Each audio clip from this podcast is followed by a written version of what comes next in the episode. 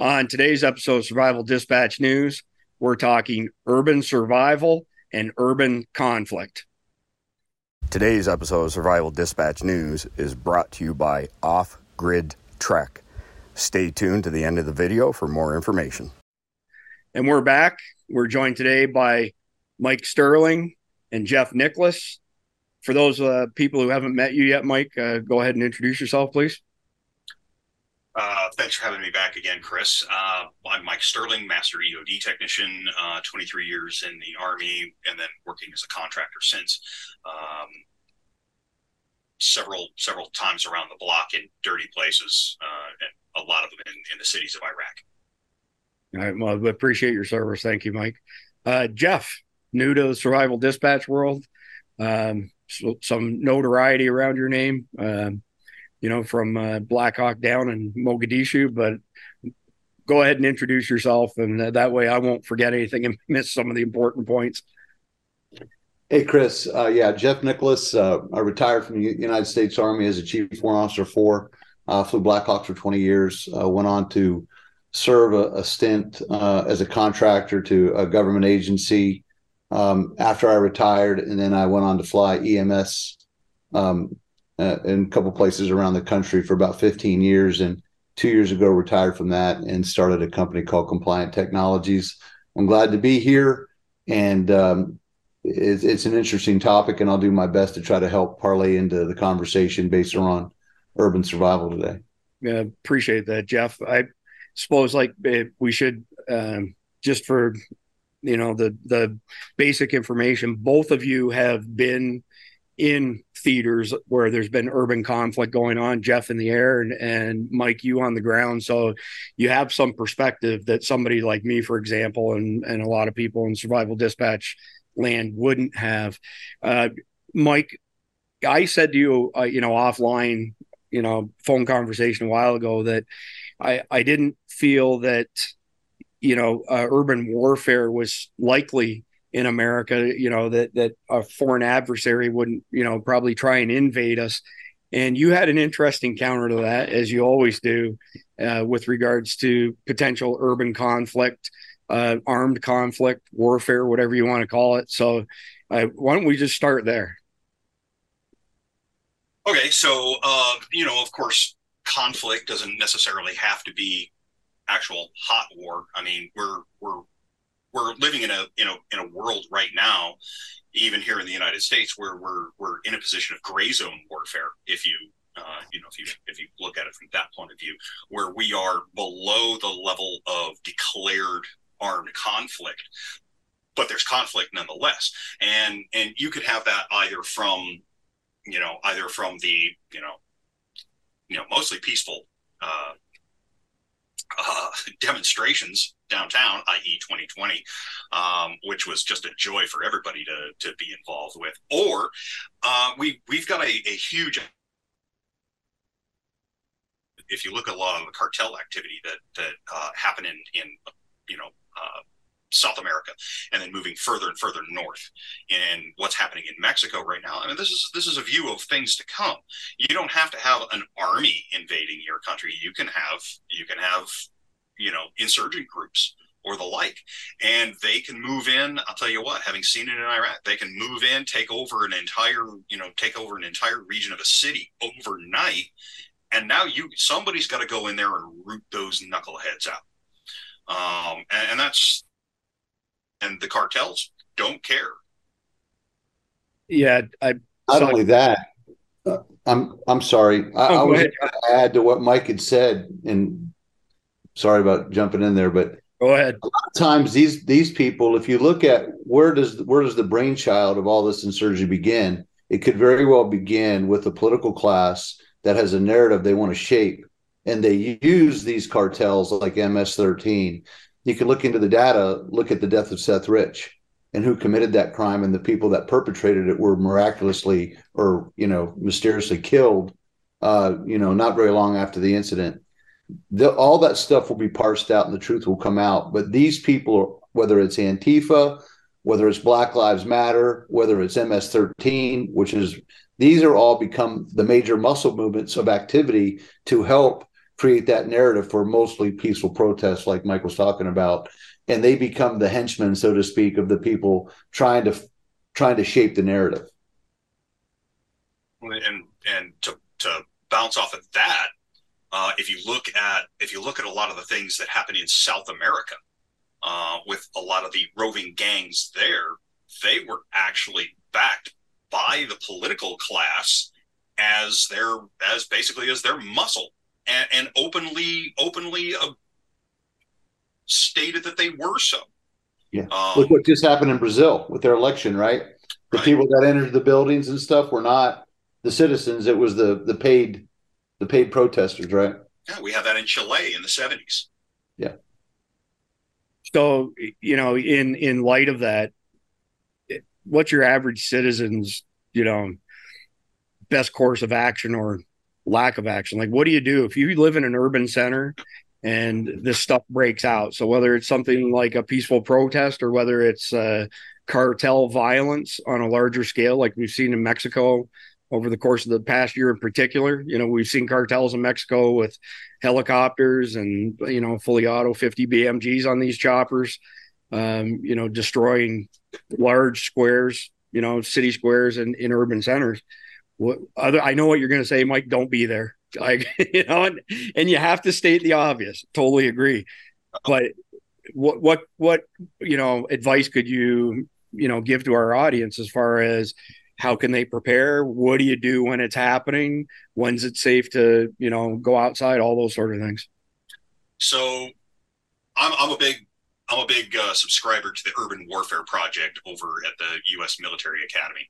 Um, and uh, I've, I've, I've actually given quite a bit of information to them. I sent you I sent you a lot of that information yeah, as well. There's some wonderful, wonderful information in there. They've had a lot of studies on urban warfare going going quite a ways back, and not just U.S. wars.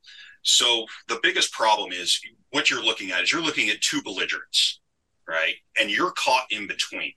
And we're looking at uh, in the United States predominantly only 21% of our population lives in rural areas. The entire rest of our population, what 79% we're looking at right there, lives in either urban or suburban areas. Okay, so these are all built up areas. Um, so I, I think the biggest things that you have to look at is is a who are the belligerents, right? And your your absolute best best course of action is to get out. Um, the, the one of the rules of urban warfare is that civilians die in great big bloody batches in these things. If they're stuck there, they're nothing but targets, and that is a very bad place to be. Get out. Of course, you know, rule one, don't be there when the bad things happen, which goes back to your intelligence prep. Um, and rule two, get out as absolutely soon as you possibly can. But that doesn't, that, none of that is up to you that is up to the belligerents as to whether or not they will allow you to get out of there. Now, if it's the U.S. military, or if it's um, uh, you know possibly the Ukrainian military or, or any major major military, most of the time they're going to do their best to evacuate you out. I mean, in, in Iraq, we went to some pretty extensive lengths, especially in Sadr City, to be able to get the population out. However, if you're dealing with an insurgent group, in particular, if you're looking at, at like the cartels, you have to look at Mao's rules. And I mean, let's face it, Mao states the guerrilla must move amongst the pop uh, amongst the people as a fish swims in the sea. Okay, if they let the population out, they got nobody to hide behind. So if you look at Hamas, uh, Hamas does, Hamas doesn't let the civilians out. As a matter of fact, they set up rocket launchers and mortar tubes right on hospitals specifically hoping that the Israelis won't counter at, at them. So it, it's a question of can you get out, but will they let you out? Okay. Um, and both parties have to let you out. You know, if you've got the if you've got the attackers completely surrounding you and they won't let you out, then the defenders, you know, but the defenders want to try and protect you. You know, I mean, that's the, both sides have to basically allow you out. So um, that's why, of course, the earlier you can you can get out of there, the absolute better. Um, it, it's it's no good. You can't fight against it. You really can't. There's there's not a whole lot you can do. uh, and it, and and it's awful. It's awful. If you get two major belligerent groups doing these sort of things, that's bad. Now, if you're if you're looking at um, like we talked about, like you know, if the cartels come in, or if you got you know a, a, the, the BLM or anybody like that, you stay. You you know, you you may wind up basically being a hostage in your own home. And if you're outnumbered fifty to hundred to one, and they're way out outgunning you, uh, oh, I'm going to pull out my AR-15 and take care of them. Yeah, that's not going to happen. Yeah, you might want to think twice about that, kids. You you might want to you want, might want to be smarter about this. Evacing is your absolute best thing if you're caught between two major factions like that. I don't really know necessarily in the United States, and, and I, have been there in Somalia. They used uh, human shields like nobody's business, and there was well over a thousand people killed October third, and many of them were probably innocent uh, civilians caught in the mix. And they purposely put them there to try to get people to hesitate so that they can have a tactical advantage. Uh, I think, in my opinion, what we're going to see across the country is we're going to see more of these peaceful type of protests organized in your major urban areas where it could have the most impact, the most visibility, and uh, there will be people caught in the mix. And I think um, our situation as Americans is this: it would never happen in this country. Um, we're Joe six pack slash couch potatoes. It's never it's never going to happen to us, and we're great progn- uh, uh, procrastinators. And then we have a McDonald's mindset. We want it now. However, when everything converges, you realize you're pretty much up the creek without the paddle.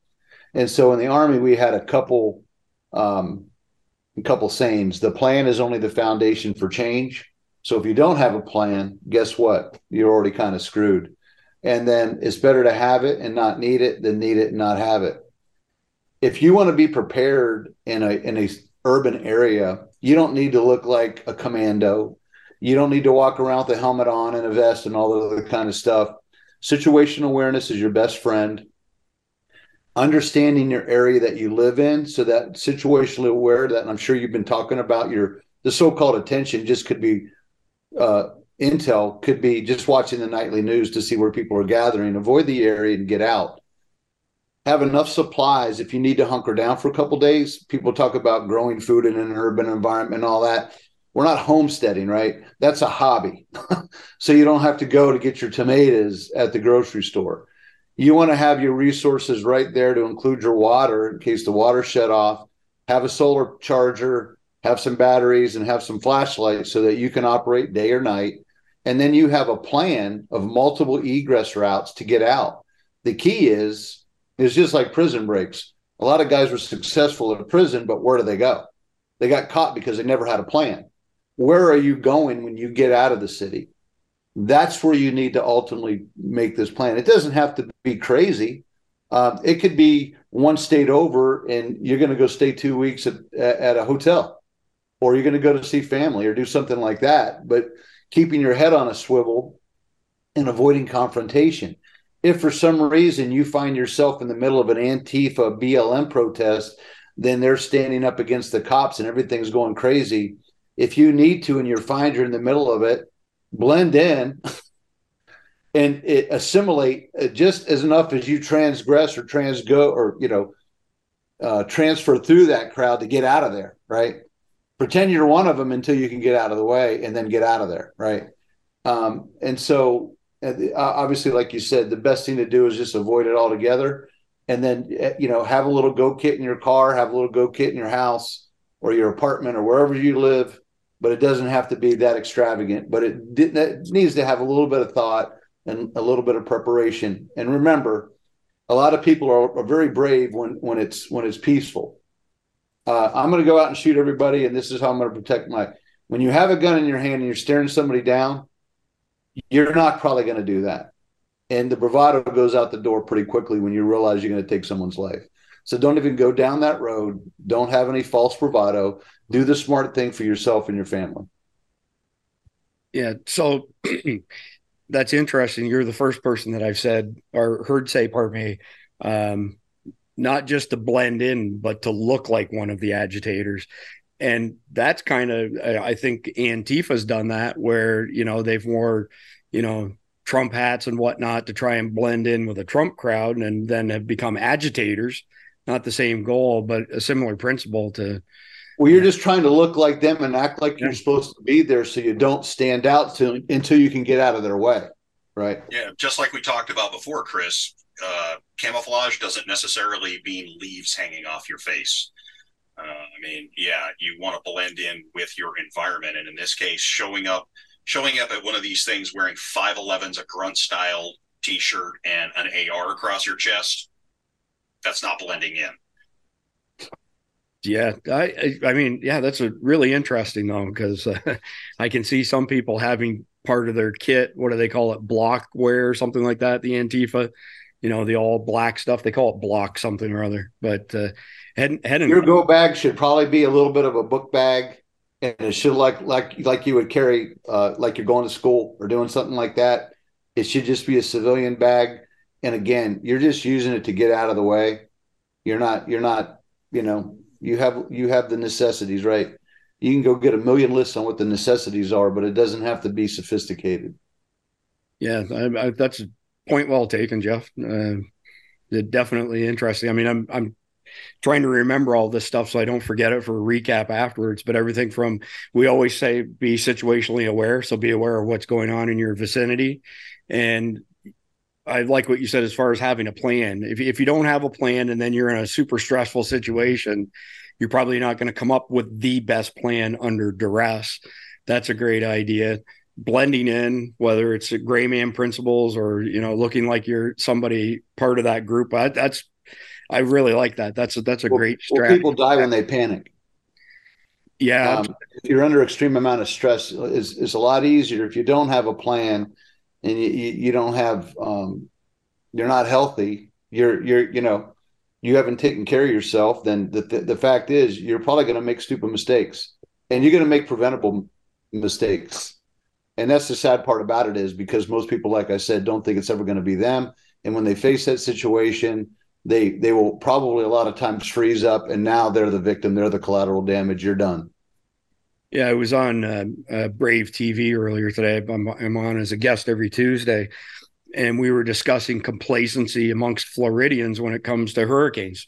We i mean we've all of us who live in florida we've been through countless hurricanes. It's like yeah whatever you know and, but occasionally you get you know a cat 4 cat 5 comes along that you know is gonna you know take lives. And if you wait until the last minute you try to get on the interstate or any other evac route, you're cooked, man. It's it's a parking lot. So that whole backing up though to both y'all's comments about being situationally aware, if you have awareness, you probably have a, you know, initially you have a very short window of opportunity to get out of Dodge. Speaking firsthand experience from a emergency preparedness perspective in Florida, uh, you know, we're in uh, Georgia right now in the Blue Ridge Mountains, and uh, prior to my wife and I being married, uh, we had a big storm coming to Florida, and she packed up her father and and dogs and came here and got out of Dodge before everybody else was like, holy crap, we better leave. And by then it was too late. The pictures from I 95 and I 75 was a parking lot from one end of the state to the other. So, you know, uh, good feedback, good comments.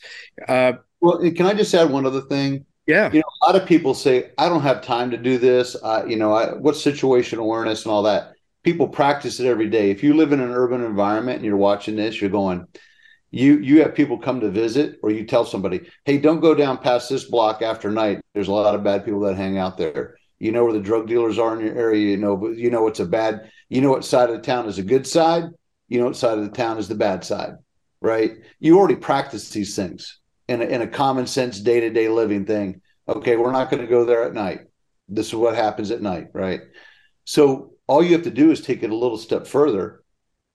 Where do we go and how do we get there and what do we take along? And it's a, a, little bag that you have in your car and it just can stay there. It's not like you have to walk around like you're uh, uh, going to be doing a, a 40 day trek in the wilderness right yeah and i mean uh, and it's uh, jason sawyer is one of our top influencers. Like he you know says there's there's a, a broad range of shtf could be as simple as you breaking down you know flat tire in the middle of the, you know off the beaten path all the way to you know warfare on the other end. Um, having an emergency preparedness kit in your vehicle just makes good sense regardless of what part of the country you live in and whether we're talking urban conflict or we're talk, talking something that's weather related uh, look at the you know the snowstorms in buffalo this past year where a bunch of people died in their cars you know they, they sat in their cars for extended periods of time got carbon monoxide poisoning they had no food they had no water you know it was uh th- those people lost their lives due to a lack of situational awareness, which is terribly unfortunate. Um, can I can I just throw one other thing in there, Chris? Absolutely. You know, a lot of people tell me, you know, and, and I'm I'm a faith based guy, right? And uh, I know the Lord's watching out for us. There's a lot of people say, well, well, I, have heard a lot of people say this flippantly: God's going to take care of me. God, grain silos when they knew things were going to happen, right? So you use your be harmless as uh, um, wise as serpents and harmless as doves, right? You can still operate in this world, still trust God, but you know, a little common sense and some preparation go a long way. So, yeah. you know, if you just throw your hands up in the air and say God's going to take care of me, um, I would just uh, say, uh, be careful. Yeah, well, I I think we've had some side conversations, Jeff, where I you know said I can't remember how many times I've set a goal, I've worked hard towards achieving that goal, and didn't achieve the goal because something came at me sideways where I was rewarded for my hard work. If you don't put any effort in, it's unlikely that God or anybody else is going to help you. You gotta you gotta put some skin in the game, one way or the other.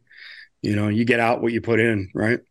Um, so Mike, going back to you know the we're in a field of conflict, you know, so we've got some cartel activity, whatever the case may be, might be Antifa, BLM, or whatever, and you know you've got your plan, and you you evac your house, and you're accosted somewhere en route to whatever your destination may be. Uh, words of wisdom, you know, for your average person, what do you, you know, could be a carjacking, could be, you know, uh, a mugging, whatever the case may be. But what are what are some thoughts? And I know there's not a, a you know a panacea here, but it's good to have, be aware of what some of your choices are.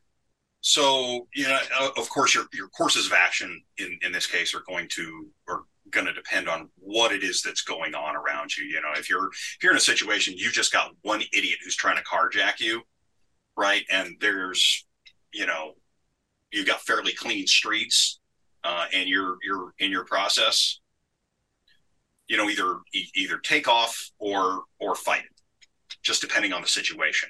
Now, if you drive into a checkpoint, right? Say that one of the you know, say the the the cartels have got a checkpoint up and they're looking through everything and they're turning people back and everything like that. Well, you got two choices. You can try to fight your way out, but you're overgunned big time. So that's probably not a very good idea at all. Um, your next option. And man, I'll tell you what, this is a big thing in the third world. Buy your way out. It's a big thing. That's why, you know, everybody asks, well, why do special operations teams carry around bunches of money? To buy your way out of these kind of situations. And you can try and bluff your way out, you know, I mean, and and you know, who knows? Maybe it's not the cartels. Maybe it's just some idiots that are just trying to shake you down for whatever cash is inside your wallet. Okay, but you know what? In that case, getting the cash out of your wallet just so you can get your your family to safety. Right now, that's there's no guarantee that they're not going to try and kill you anyway to take the rest of your stuff. But the faster you can get through there, the better. Now, of course, the best option that you've got is to look like you have nothing to begin with, and therefore they're not going to want to you know, spend any time on you. You know, back to the whole camouflage thing. If you show up driving a, you know, driving a 73 Chevy pickup truck that's all beat to hell and you've got, you know, your wife, you know, your ugly wife and and your two starving kids in there and nothing else, they're not going to get anything from you. They're they're gonna they're either going to turn you around or they're going to pass pass you on. But the the bottom line is you know you gotta you gotta smart your way out of these things that's the best thing and if you can avoid those type of things through your intelligence prep the better off you can be and that's the one thing um, for those evacuations that so very many people just don't pay attention to is streets are not your only avenue. Uh, if you go to la uh, you can get around you can get around that city big time utilizing the utilizing the river courses. And that's the same in a lot of a lot of urban areas. River courses are a great open area to be able to, to be able to move around in. The other thing is the sewers. The the fourth dimension of urban warfare is under your feet and a large quantity of combat happens there but you got to be in a city that actually has them. Like Sadr City had virtually no no you know navigable sewers in it. You know, it didn't have you know big you know eight foot high, twelve foot wide storm drains or anything like that. Just a lot of Arab cities don't have that built into them. Um, but a lot of the time, the combat doesn't start there. One side will move into it, and then the other side moves in to counter them. So usually, that first that first few days, those are open routes to be able to get out of a city if need be. That's man, that's interesting. That's that's I wouldn't have never thought of that on my own. So just because I know that there's you know there's going to be some uh, keyboard commandos commenting down below on how you know they would entrench themselves and you know John Rambo their way out of it and so on and so forth. You said to me uh, in one of our offline conversations that from a military perspective, there were a few things like if you couldn't call in air support from somebody like you know Jeff's team or whatever, there were several other things. Then at the end of the day, it's it's it's a no brainer to get out of Dodge. What what were the three things I just sorry I can't remember them exactly. So the the thing that we teach uh, whenever possible is is when it comes to security operations. Um, you know, am I going to get into this fight? Decision point: yes, no. So unless you've got a platoon of infantry behind you, unless you've got a radio, and at the other end of that radio, I've got I've got a helicopter medevac on call, a dust off on call with a combat support hospital minutes away by that dust off. And I can also on that same radio call call fires like mortars, rockets, artillery, stuff like that. What what reason do you have to be getting into into a fight? Stay out of that fight. If you don't got to be into that into that fight, don't get into that fight. If you can avoid a fight, avoid a fight whenever possible, because you don't have the you don't have the backup to be able to do that. Now there's time to fight. All right, don't get me wrong. There's there's a time. It's like all right, decision point. We're gonna have to get this on. But if you're gonna fight, you should you should fight to win, and you should do absolutely everything to have everything in your favor before you fight but just saying, oh well, I'm going to go ahead and fight. Well, you kill you kill two or three cartel uh, cartel soldiers, somebody's gonna take notice. Let's face it, they take an affront to that stuff. They're to show up with twenty.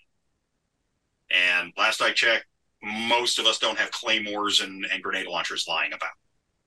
Right. So essentially, you know, for the internet con- commandos who you know would John Rambo their way out of it. You could probably refer to that uh, psyche, that mentality, as the balls bigger than the brain syndrome. Just my opinion. I think uh, you know really from like tools in your tool, toolbox, right? That a guy that a guy could use. You know, what, what's going to be the more likely scenario? I don't think most people would have that that type of moxie to want to do that, and, and I think they would be using their head to some degree because uh, I know that I wouldn't just pull up an AR and start waylaying guys, especially if if I don't know the terrain and I'm I'm sitting in a vehicle, whatever. I think the key is besides situational awareness, and we used to teach this when you're flying a Blackhawk, for example, your, your heart, your, your mind, and your eyes need to be out about two or three minutes um, ahead of your your bird. You know, you fly the aircraft, don't let the aircraft fly you. And so I think the same is understanding your routes, understanding the major avenues of departure in and out of the city, and under and understanding some of the ways to get out of there as things start heating up. Don't wait until it's almost impossible, and then look out much further than you would. You can probably see a roadblock blocks away because you'll see a, a, a bunch of activity. Avoid the activity. take another route. But your your situation awareness needs to be way ahead of that vehicle, not like we normally drive when we're looking around us and just looking at the cars around us. Your attention needs to be well beyond your vehicle at that point so you can start spying things out in advance more so. And that's just being a heightened awareness so that you can get out of there, right? All of this stuff is designed. I'm not going to have a sniper rifle in my car, right? I'm not here to take to pick somebody off.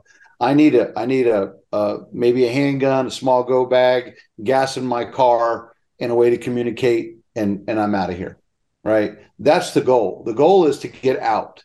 The goal is not to stay and hunker and fight. It's not to homestead. It's not to do any of that. What do I need to do to have enough awareness and enough insight to get me and my family out of this before it gets crazy. That's what it is. This is not a stay and fight world. If you think that you're going to be in an urban environment and you've got yourself with 20,000 weapons on your walls and cases of ammo and and you're waiting for the apocalypse, you, your head is in the wrong spot.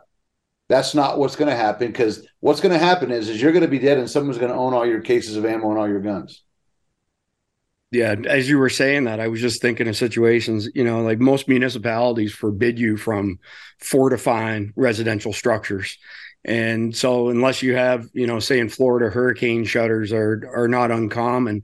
But besides that, it wouldn't take much for somebody to throw a Molotov cocktail into your home and you know they're going to burn you out, smoke you out, and you're SOL when you're confronted. There, there is no Alamo in America like people want to think there is. There, it's not. It's not going to happen that way. It's not going to go down that way. And um, you know, I, I, I think the powers that be are trying to get us to lead into these types of attitudes where they want civil war, they want civil discord, right?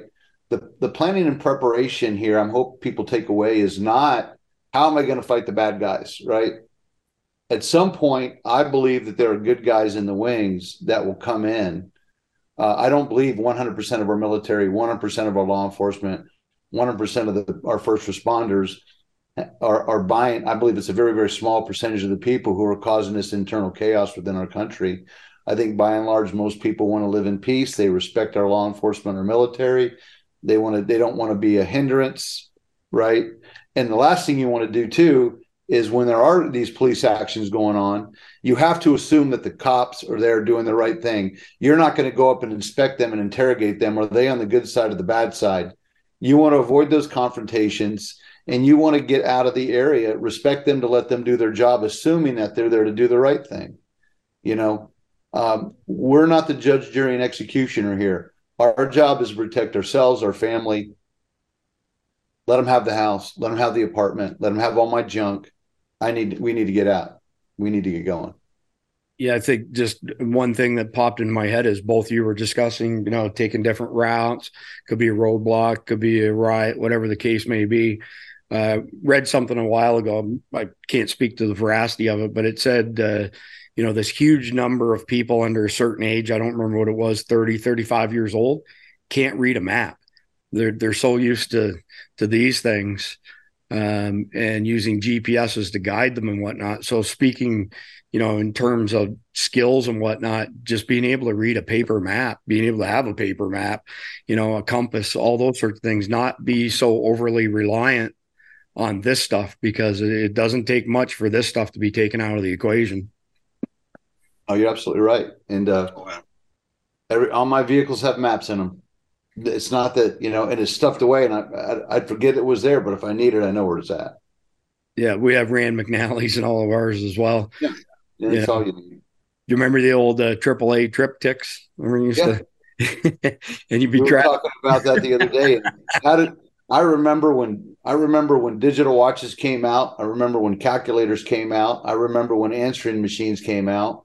When we were growing up in Pennsylvania, we had five families on one one phone line. You had a certain ring for your house. And then you always had to tell your neighbors to get off the phone when you were talking to somebody, right? How do we survive? I would drive cross country. I mean, I would from Pennsylvania to Texas with a map. I didn't have GPS. We didn't have cell phones. We didn't have anything. You know, I threw a CB in my car just because it was entertaining to listen to.